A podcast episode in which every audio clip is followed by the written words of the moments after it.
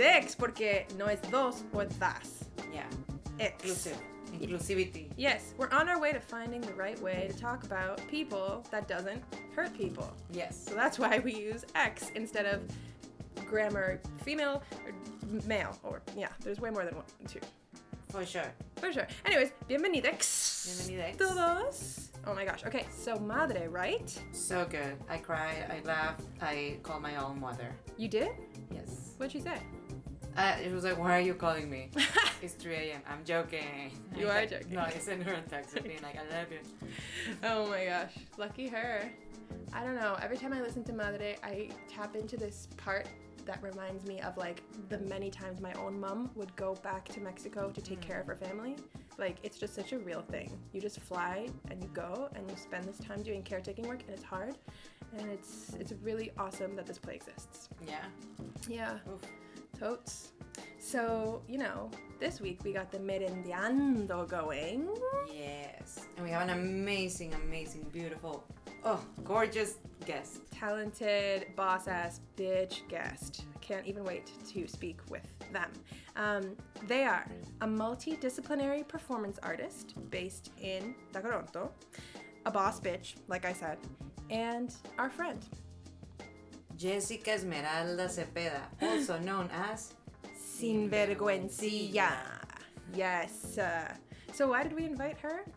Because Jessica is an amazing artist, and I've had so many transformative conversations with Jess about resilience as an artist, about trauma, about motherhood, about family and care. It's like they have so many amazing synthesized thoughts about this. A lot of them come from their own relationship with the world and their family, and I just thought they would be the perfect guest to invite. So I'm really excited for them to just like sprinkle some wisdom on all of us. Also, because we had such a beautiful guest, we were like, we need to bring the best snack. Best snack. So we took it to the professionals. Uh-huh. And we got some food from La Bella Managua. Nicaraguan food at the corner of Ossington and Bloor. We had tres leches. We also had a veggie option and a meat option. Oh my god, there's so much good food there, and it's actually really well priced, and the portions are big. Mm-hmm. It's like, you should go there if you want good food, basically. La Bella Managua. La Bella Managua. It's all linked below in the text of this podcast, so don't you worry, we're hooking you up. And I guess. So now we're ready. We hope you have your snack with you, a little meriendita. And water. And water, always. Water is life. Hydrate. Water is life. And just sit back, relax, and listen to this amazing episode of Merendiando.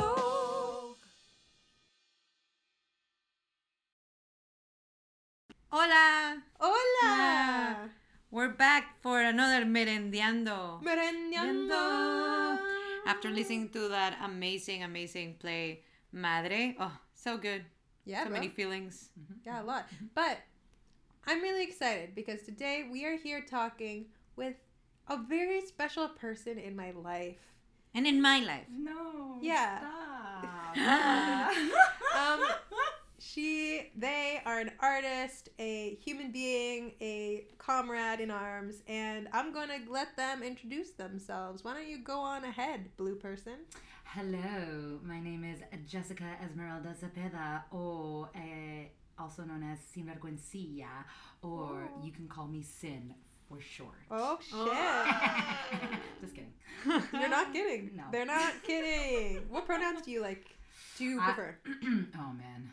I like they. I like she. I use he or king or ma'am or sir or... It? No, I don't use it. No, it is an evil clown. We don't want that. No. It is an evil clown. You are not that. Well, I could be. Nah, maybe to some I am, but. Sinvergüencilla. Hi. Sin. Yeah. I would like to ask you to share with us just like a short bio. What would you say about your work? What do you want people to know about you?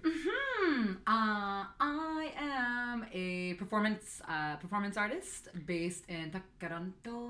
True.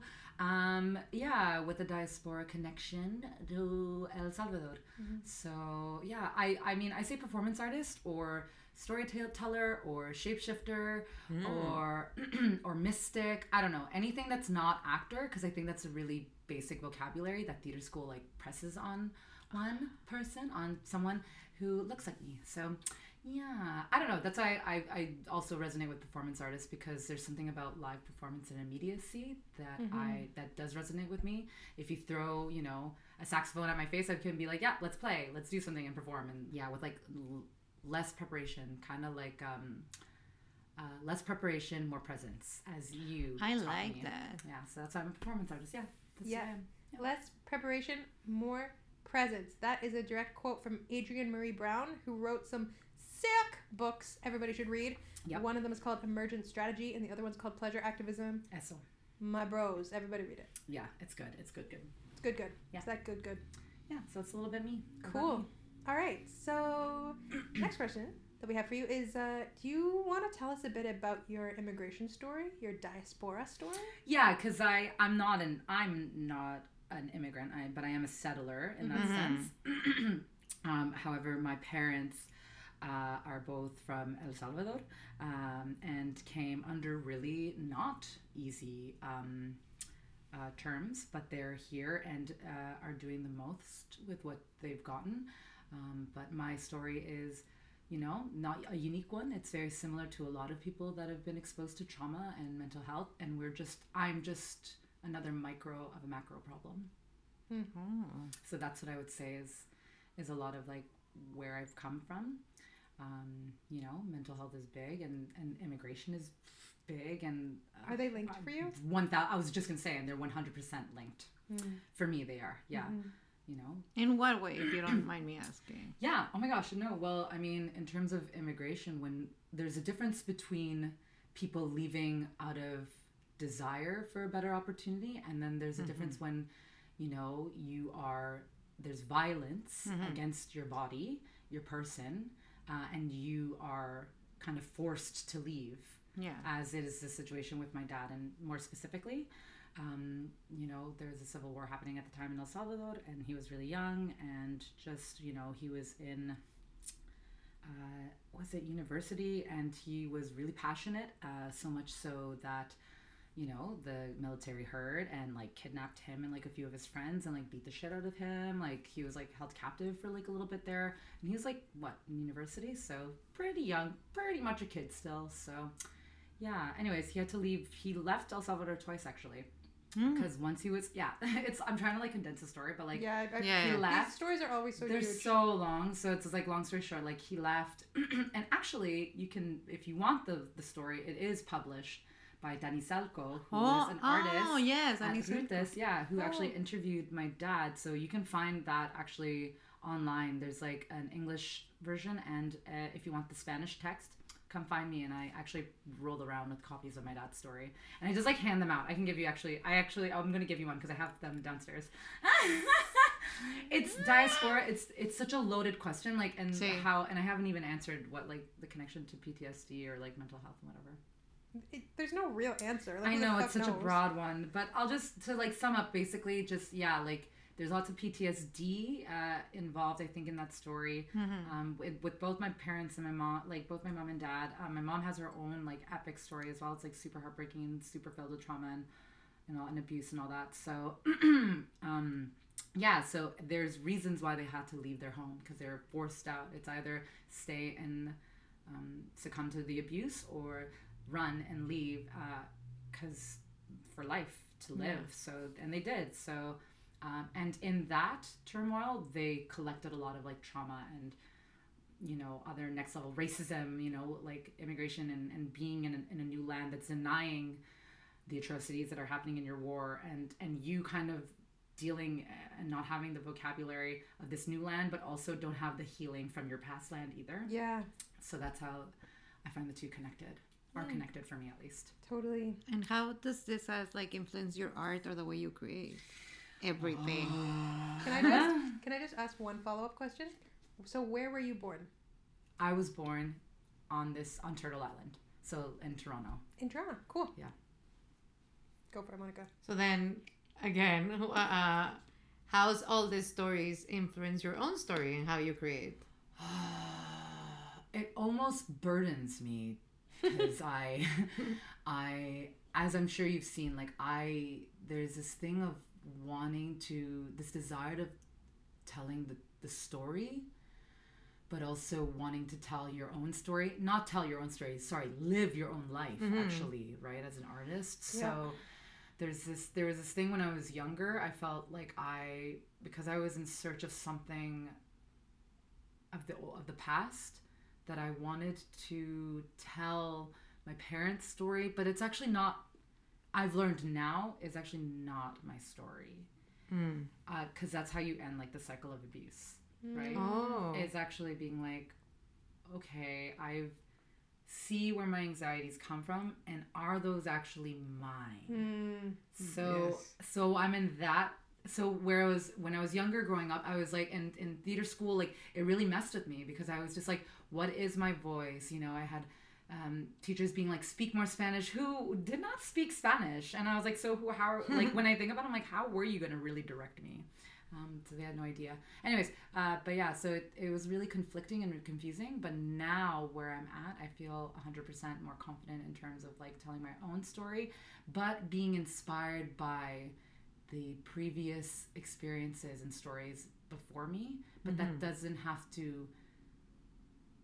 doesn't have to be verbatim what happened, right? That's where like fantasy and like sci-fi and like horror like is like my jam, and mm-hmm. that stuff is like how I kind of help kind of segue the trauma or like heavier stories, but also live in a dreamland and fantasy, and that doesn't burden me and like tie me down of like trying to relive and retell the past the way it's supposed to be told. I can tell the story however I want to tell the story. Totally. Does that answer your question? No, yeah. That was so beautiful. Was yeah. A sick answer. It was ill. Mentally ill. Okay, we're not going to like make that joke again. That joke is done now. Moving on. So, Jess, Sinvergüencilla. How do you want me to name you? You can call me Jessica. Okay, so yeah. Jessica. Yeah. Even though I'm blue right now. Jessica's fully blue right now. Yeah, they don't know that. And I'm in a purple wig, but anyway. With rhinestones all over Jessica. We will post the picture so you can't wait. So you imagine it. Why are you like this right now? I was participating in a photo shoot for a 10x10.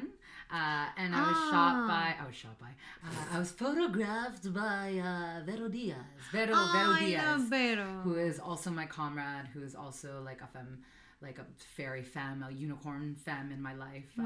Yeah, so, and I'm a crazy person as well, so I too am crazy. Mm-hmm.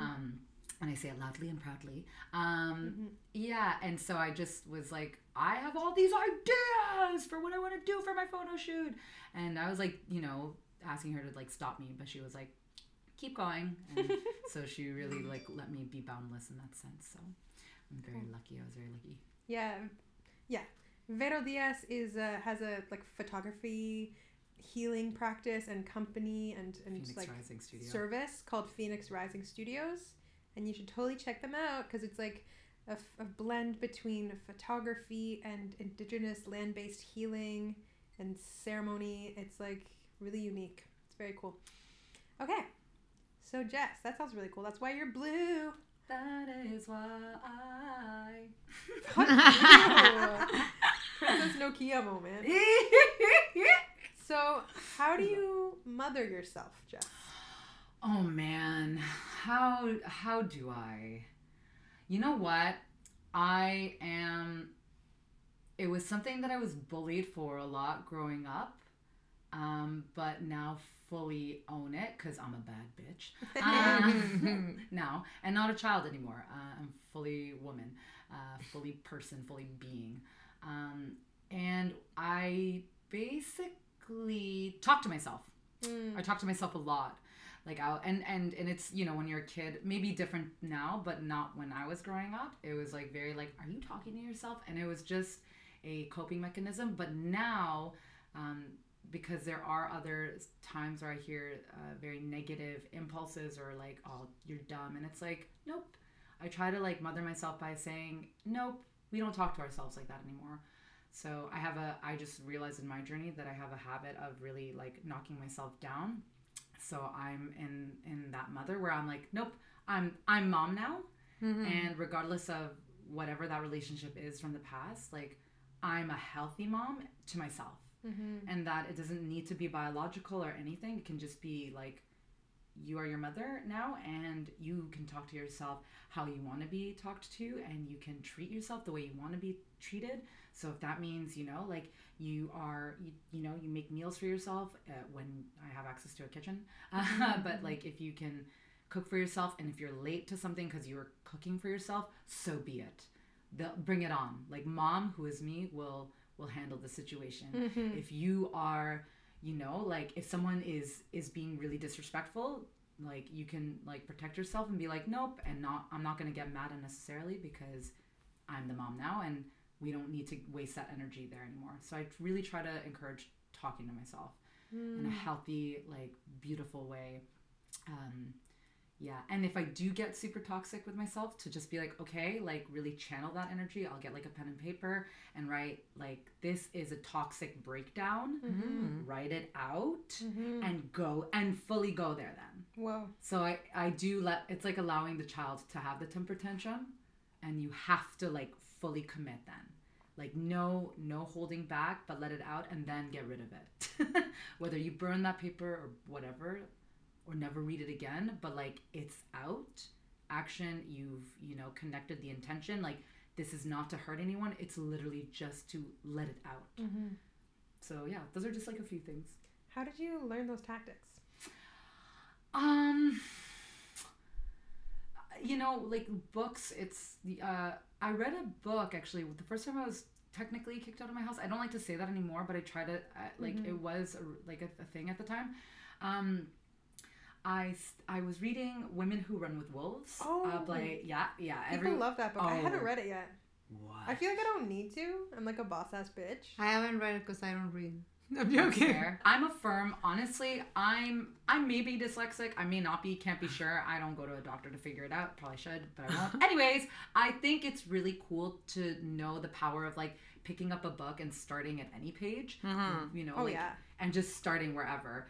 Whereas I feel like this book really facilitates for that. So it's like archetypes of the femme body, and like there's a lot of lessons and stories and mythologies from across the world that this like the writer Clarissa Pinkola, I think, I don't know how to pronounce her name.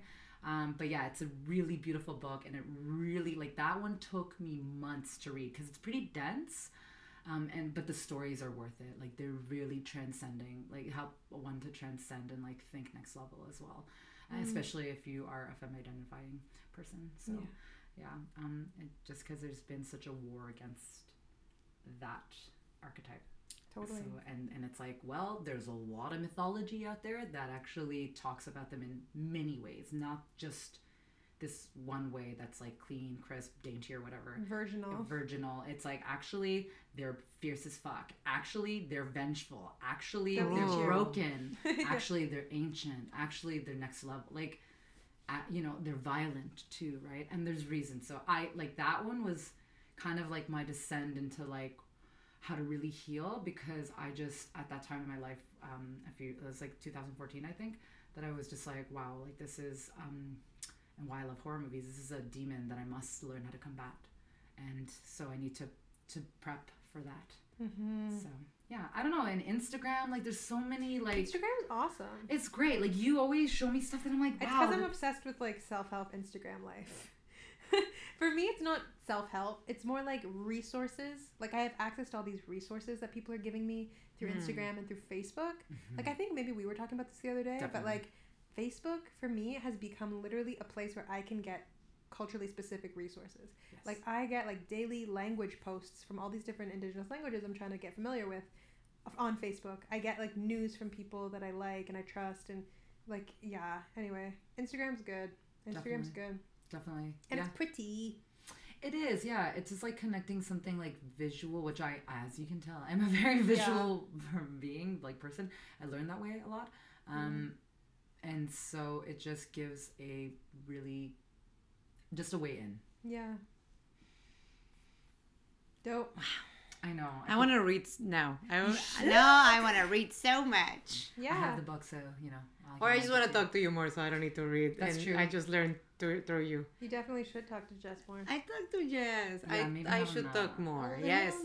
I will. But, I also am kind of in this level of now, like, letting more people in where I wasn't before. Yeah. Oh. Yeah. It affected a lot of things, like friendships and my art as well. So there's something about isolation and that's real. So it's so real. Right? We all deal with it. We all do. I'm kind of like dealing with it right now. Well, yeah.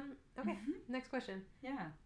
Jess, do you want to be a mother one day? Is that something in your brain? I totally am a mother already. Ooh, I have a little conejito muy lindo, mi boncito, míralo, he's so cute. So I am a mother, actually. Interestingly enough, when I was out of my place in 2014 and finding a new home, I actually stumbled upon my son, which is a rabbit, named Buns. And I was like squatting in this couple's apartment that eventually they're splitting up. And so I had always taken care of rabbits in the past. And my last rabbit, actually, oh my God, I'm confessing. Okay, so my last rabbit before that, like years ago, I had to let go because he was sick and I couldn't afford to, like, I was still a kid as well. Yeah. So I didn't have a job or anything. So I couldn't really invest. It was irresponsible, full on. I couldn't invest in like the maintenance of his well-being. So he got sick and was dying and I had to let him go. So I let him go in the wilderness. And in that moment, I was like, I watched him go and I promised myself, you will never have another rabbit again because you are completely irresponsible. And so I remember telling myself that, and years later I found myself in the situation where I had to be squatting in this like lesbian couple's home or whatever that was like splitting up, and then I took on the lease and they left, and the one of the girls was like, this is one of my best friends at the time, and she was just like, I have this rabbit. And I was like, so what are you going to do? You're moving to Alberta. And she was just like, well, I was thinking maybe like either take him with me. I could hear hesitation. And I was like, leave him here with me. I can take him. And I just felt like it was like the universe being like, you're ready now. Like you have a home now. That was years ago. You let go of that rabbit. Here's this rabbit that needs a home just like you. And we like found each other, and he found his way into my life and he and mine. So I feel like I took him on. I am the mom now. I am the mom now. I took on mom. Yeah, so I just feel like I am a mom in that sense. I don't know. I don't know if biologically I'm going to, you know, like push one out. Yeah. I don't, but in that sense, probably not. Most likely not. Only because I feel like with the way life is going in my life, and I hold the responsibility of mother probably too heavy. It's no joke. It's serious. It's a lifelong thing. Yeah. So part of me is like, well, if you're not really preparing for it now, when the hell are you going to prepare for it? I feel like you are preparing for being, you are a mom. Like you just said, like, I don't know. Right, but a rabbit is a different responsibility than a human. Yes. It's like level 1. Okay. Maybe 1A. Like, okay, and I feel also is like, as we were mentioning, how trauma is something that you inherit. I'm super aware of that when I'm thinking if I want to have a child or not, being like, I have all these things in my mind already that I don't know who put there. It's been given to me. Yeah. And I don't want, sometimes thinking like, I don't want my child to have stuff that I haven't even been able to resolve. There's a book I'm reading right now called It Didn't Start With You by Mark W. You know what? We'll look for it. Yeah, but the title for sure is, I'm better with titles than authors clearly. It Didn't Start With You, and it's discussing this thing that you're talking about, which we all know now. It's intergenerational trauma, which is 100% a real thing. They back it up with facts and science and like just a lot of research there. And I, as I'm reading it, I too am coming to this conclusion as well of like, I have all this baggage that yes, you can heal in this lifetime. It's very true, but there's also a lot of it that I cannot figure out because it has a lot to do with my parents actually figuring it out as well. And so it's not all on me to figure out either. So it's like, how much do I really want to pass on biologically? I think actually just being in the present as I am, I can do way more good than I can actually being an actual mother in that sense, I keep saying biological sense. Mm-hmm. Yeah, so because it's real, you're 100% right. You can totally pass on stuff that you don't even know you're passing on. It's in our DNA. Bro, like I'm surprised I was even born. No, yeah, me too. Like I'm surprised, like how constantly every day. But on the flip side of that, I just also want to share, as much as generational trauma is passed down, generational wisdom is just as equally important. And I think that's something that now you're starting to hear pop up more in conversations on Instagram, whatever, and self-care and healing, and especially to, you know, like I feel like Indigenous youth like need to hear that more so, if anything, just because it's as we now know is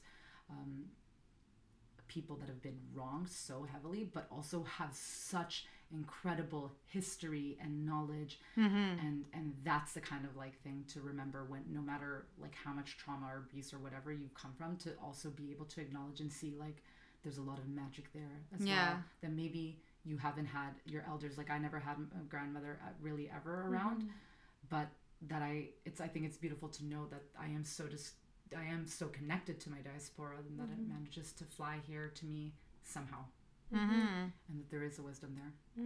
I think it's in your body. I think it's in, like, because you're made of, no one is new here, you know, like no one's new here, and all your blood and your bones, and like that's like apparently your little fetus baby egg, your egg was developed in your grandmother's womb. When she was like creating your mother's body. 100%. Like everyone's born with all the eggs they already need in their entire life. Yep. So like you and your grandma are like high-fiving a OG like way back in the time. And the thing that fucks me up and I still don't know the answer to is I have two grandmothers. So where was I?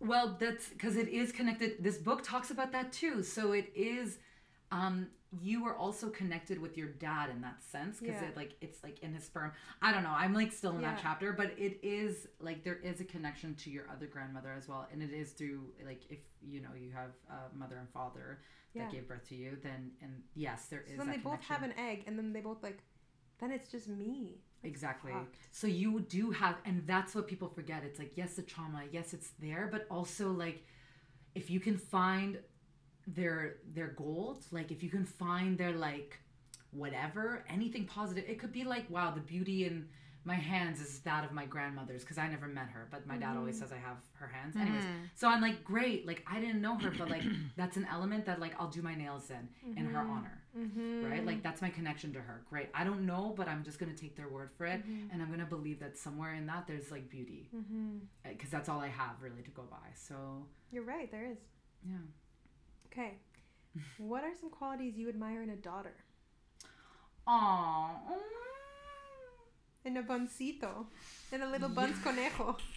Why is he nice? Oh my God. The curiosity. Okay, so Buns does this thing, my rabbit, where he's a little troublemaker. I love him. Yeah. He's big time trickster energy, which is kind of like very humbling actually. So those...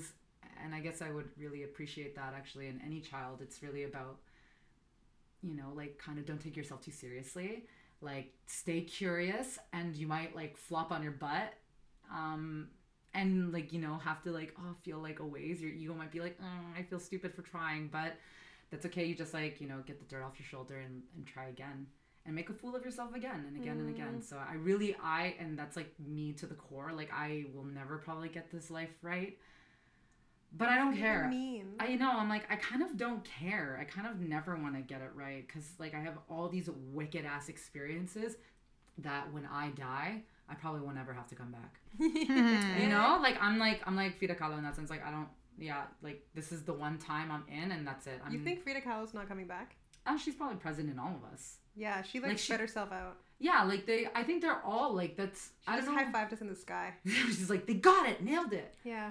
You know, so I don't know. I feel like we're all, like our spirits split probably, you know, like I don't know if I believe in reincarnation. I actually have no idea what I believe in. So all I can really go by is the elements in front of us and like the land and the people and the angels and family. Mm-hmm. So yeah. Cool. Hmm. So Jess, how does your community care for you, and how do you care for your community? They care for me a lot. I always learn this. I have more friends and allies and comrades than I let myself believe. So they are there for me, you know, with shelter, food. They're there, you know, when they're creating art and creating art consistently. You know, they're there when I don't know. They're everywhere. They're just. How do they care for you? How do they care for me? I think you give when you just create your own art, like really to the best of your ability with what you've got. People always invite me, which is really beautiful. So, because I am an artist, but I also know that I can be a bit like hard to work with, like 1,000% hard to work with. And I know there's a variety of reasons for that. But that's my journey as well. But I feel really cared for when people don't let mental health, you know, give me a bad reputation, mm-hmm. right? Or are like vouching for me. I know there are people vouching for me out there that are like, you know, if someone is gossiping or is throwing dirt or doesn't maybe know me and is speaking ill on my name, I know that there are people out there that are like, actually, you don't know the full story. Mm-hmm. And that's huge because I think that's, you know, or people giving me references. Like there are times where like I'll be at home, like there have been times in the past where I'll be at home alone, like thinking like, oh God, like I'm not an artist. And then there's an email of like someone like, oh, so-and-so Camilla referenced you. Like I'm so-and-so, do you want to work on this project? And I'm like, that's the community. Mm-hmm. And that's beautiful because I didn't even, you know, I wasn't per se auditioning or, you know, mingling or like putting myself out there. I haven't performed in like a year or whatever, and people are still like knocking on my door. That's how I feel. Super cared for. Super cared for. Mm-hmm. Mm-hmm, that's true, right? So, and to pass that along, right? To be like, and I think that's like what I try to do as well. It's like, okay, so if I have, you know, the attention on me, there's a moment where, you know, you can't always say yes to all these projects. Yeah. So then there's those moments like, okay, well, I'm actually full. Like I'm very plentiful with opportunities. I'm going to start passing the ball now. I'm being like, you know what? I think so-and-so needs a shot now. I think so-and-so needs to like try or like a chance or like needs to be seen. So yeah, that's, I think how I try to reference people as well. Yeah. Cool. That's awesome. So this play, Madre, is like so complex, but like two huge themes of it are obviously mothers and like the relationship of mother-daughter and like how that can be helpful and difficult, and also like mental health, like deteriorating mental health, mm-hmm. and like kind of a power play. So mm-hmm. I'm wondering, Jess, if you could tell us about a time that you were resilient with mothers and mental health, like whatever story comes to mind, but like a time that you found some kind of resilience. Yeah, I mean, I think it had to do again with art. There was a time, so after 2014, like when I found a home that I claimed as my own, in other words, I was paying for rent at a place. But like, yeah, and it was yours, and you could like lock the door. And I could lock the door. Yeah, exactly. Yeah. Like I was safe, whatever. I think there was a moment where I started creating art, and I was trying to figure out like, what do I want to say? So I started going to these like actually this like poetry kind of like spoken word thing. It was a blank canvas. At the time they were holding these events called Dead Poets. So, and I think they still do actually. And so I started asking myself like, I don't know how to heal this relationship with my mother. I don't want to be mad at her anymore, but I also am mad at her. So, and mad at like just the way the dice was rolled for me. So then I was like, why don't you start like publicly, like just denouncing that and using art in that sense in your favor. So I feel like that's helped me with my resilience in terms of like making the situation that was like, you know, just not the best for me and trying mm-hmm. to say like, okay, so how do I create? Mm-hmm. How do I make how do I phoenix, right, with what I've got and, like, rise up from the ashes. So I think, and it worked. Like, there was, like, a year where I was just, like, you know, always going and again, just putting myself out there in a way that I thought was cool and wasn't necessarily mainstream or popular or, like, even... What was it? I mean, like, it was, like, you know, playing with face paint and, like, you know, like, taking photos of myself and playing with personas and doing workshops with Aluna and, like, you know, going to Dead Poet and saying, and also maybe telling myself a new narrative. Mm. So I was like, instead of this, like, oh, like my relationship with my mom is so hard, and not to say that that's not okay. It's totally, obviously it's necessary to go there. But I was just like, I need a new era. So then I started like really like hoping things would get better. And, really started talking about that relationship openly, and in a more positive light through my art and with a public setting. And it inspired like a few artists. Like I remember there were a few younger artists that were like, I never knew I could talk about my mom and mental health before. Mm-hmm. It's so taboo. It is so taboo, but not actually anymore. Because now Definitely. you're seeing this like uprise of like movies like I, Tanya come out, or like Russian Doll, or like Next to Normal. That's a musical that Next to Normal. Oh, yeah. You know, like you're starting to see these like cool, and then that these strained mother-daughter relationships create badasses. Actually, these like complex, you know, people that are, you know, not these soft, pathetic. Not to say women are pathetic, but like these soft, vulnerable women. That's okay if you're vulnerable, but also like there are these like rough, like edgy women out there that you know deserve just as much of a voice. Mm-hmm. So yeah, we're out there and we're bad as shit, so resilient and so strong, like my mom was diagnosed with like severely depressed because so she as it was like a mental health issue that it started with a little tumor in her brain, so then that developed like her being like extremely depressed and suicidal and all that stuff. And it was like from one week to another, my mother wasn't there. Mm. And that, and for me it was like, oh my God, how do I deal with this? And then I realized I was like, my show was stuck. And it sounds horrible, but I was like, my show wasn't moving. And then I was like, this is the narrative, because it actually made me confront my relationship with my mother. Always. Like, it wasn't like, yes, it was, now things are better, but it was like, at that moment, I was like, I haven't talked to my mom in almost a year. Like, I've talked to her. I messaged her, yes. But I haven't seen them in, like, a year and a half. So that, that situation actually opened a whole way of communicating and a whole thing of, like, where are we standing in each other's lives and how do we treat each other? 100%. So that, for me, was, like, because we had mental health issues in our family, but it wasn't, like, we ignore it as usually families does. Mm-hmm. But when it got to the point that it was like, your mom needs to be committed to a clinic right now. That's where all the family was like, we haven't talked to each other in months. Yeah. Mm-hmm. How are we as a family?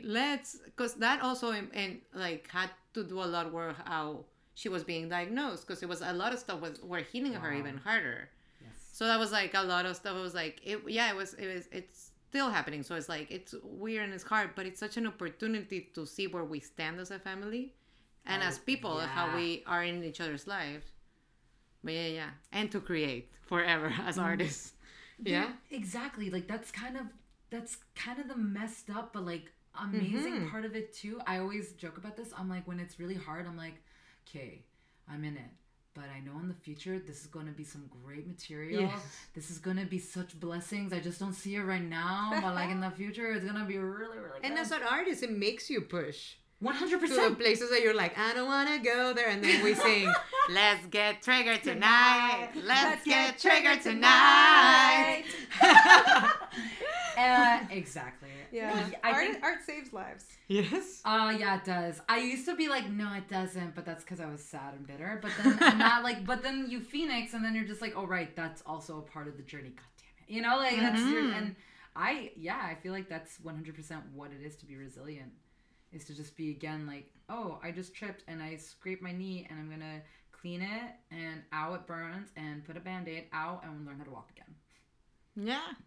And then it actually makes you realize that's why did you fail in the first time? Like, 100. It's like, even like, why were you there? I don't know. Yeah, because like there's a deep reflection. Anyways, I feel like, yeah, that's art is like, was like a way to like help me be resilient to what was happening and dealing with other people's traumas and mental health and my mom's, you know, sanity and like well-being. But it's like Madre itself. Like the show became from like what Bea experienced with her own mother. And it's, yeah, it's real, such a beautiful show that from all of us, it's like it made us talk. 100%. It made us talk? Like it made us, like I can be like, oh, that I can feel that because my mom maybe wasn't like that, but she also had so mental health. But even like in the future, like the way in the play is like... Yeah. Her mom got sick. She's not there. Like as people who we tend to move around in the world. Yeah, it's so real. It's real, and also it's like this thing of like your mother or the person who cared for you is gonna get old to the point that you need to take care of her. Oh my god! And it's a reality that's so horrifying. My family talks about this all the time. Well, not talks about it, but it's like a real stress on my family because I was talking to even my friend today, and she's like, "Why in this country do people just put their old people away?" Whoa, like my God. Can't. She like she's an artist. She's a poet, my friend, and she a beautiful poet named Mona. I'm gonna link her. She's an incredible Sudanese Egyptian poet. Awesome, but she's like I'm making the decision to get a degree in interior design, and she's going to be amazing. And like, because she looked at the salary of the jobs in interior design, she's like, I can support myself and my mom. Mm-hmm. And that's it. There's no joke about that. Like, that's what I'm doing, even though like, and art is important to me. It's like, you got to make those choices sometimes. 100%. Yeah. Yeah. I think about this a lot. I'm like, and I think that's also, again, going back to that question of like, do I see myself being a mother? Well, yeah, I eventually those roles will be reversed and you will have to mother your mother. Your mother, yeah. Because she will not be, it's like the curious case of Benjamin Button. You know? we age like backwards or whatever, but there is that like the deterioration of the mind that is like, you know, you will have to be repeating things and you have to have patience and you have to, you know, wipe someone's bottom and you have to be there for the ugly parts or clean blood or vomit or whatever. And that's very, the quote unquote grotesque, but it's actually incredibly human. Mm-hmm. Mm-hmm. Okay, so we got our last wrap-up questions here. Mm-hmm. Last three questions. So now that we put our hearts out there. Do it. Tell us something, un dicho, which is like a saying. Yeah, a quote that you often use, or that is like it's always been inspiring. Oh my God, I don't know if it's inspiring, but I always laugh. I'm always like "Ponete buzo, man." Like that's like what my parents would always say. Can you say it a bit louder? "Ponete buzo," which is kind of like, or it's like kind of like, I'd laugh. I was saying it wrong because honestly, that's actually my life. Ponerte buzo. But they like or like ponete las pilas. Isn't oh yeah, like get ready. Yeah, exactly. Like be ready. Just be on it. You know, doubt. You know, ponete las pilas is actually like a bigger one. I would say then. Yeah, me too. Yeah, so that those two are like that's like kind of slangy, I guess. But vamos a ponernos las pilas y hacerlo. Like yeah. Oh, like it would just be like hurry up, Jess. Really, like but I just liked, I don't know, my parent like. I feel like all again, like all of Central and South America, like they all have their own dialects and like slangs and, and right. So, but like ponete las pilas, and my dad would just be like snapping his like fingers together. Yeah. So I don't know. That's like I don't know if it's inspiring, but it's always one that just a favorite. It is. It's telling you, hey, life is now. Make it happen. Yeah. It's your moment. Let's go. Yeah. It's your moment. Yeah. And talking about life is now. Make it happen. Who's your art? Or performer or theater crush at the time? Oh, of the time. Oh, damn. Right now. Right now, who's my theater crush? Oh my God, duh, Augusto Bitter. Duh, derp.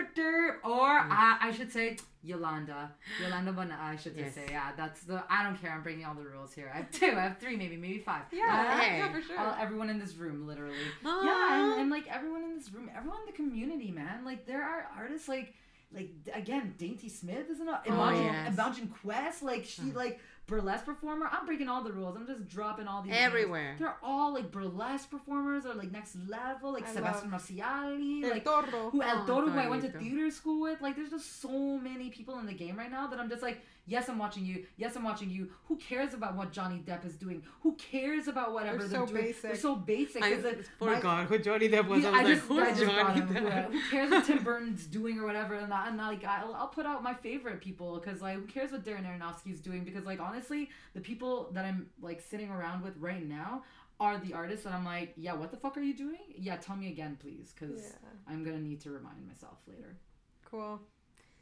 And then what is your favorite snack, or in Spanish, merienda? What is your meriendita snack? My snack is definitely not a snack because I'm Canadian and Salvadorian. I don't really know what that means, but like I like there is no snack in my life. I only eat meals. I only eat meals. I don't know what the snacking business North American bullshit is. I have meals. Okay, I have a whole pizza to myself, or I have like meals, and I'll have maybe several meals. But like merienda, let's say, is like, for me, it's like I would be like a concha with chocolate.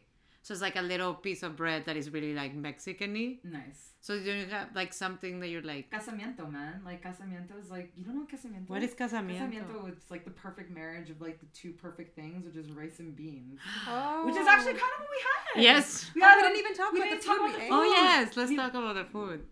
So we love food. We had some food from La Bella Managua. Mm. So it's food de Nicaragua. How do you say Nicaraguan food? Just comida nica. We had plantain with casamiento, que is rice and beans. Queso fresco. Coleslaw, carne asada. Oh, salad.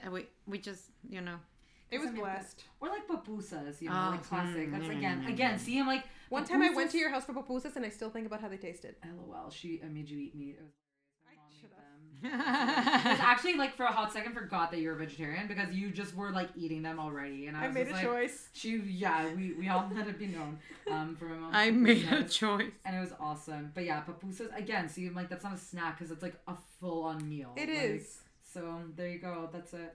Casamiento con pupusas or something.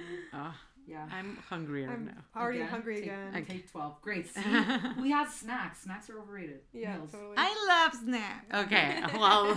Well now we know Jess doesn't like snacks. I love snacks. Camila, it's as long as you give them food, they're okay. Yeah, if it's a pupusa, I'm eating it. I don't really, I should care about what's in it because I'm a vegetarian, but also it's a pupusa, so I'm here for it. Exactly. I can't be, sorry, bro.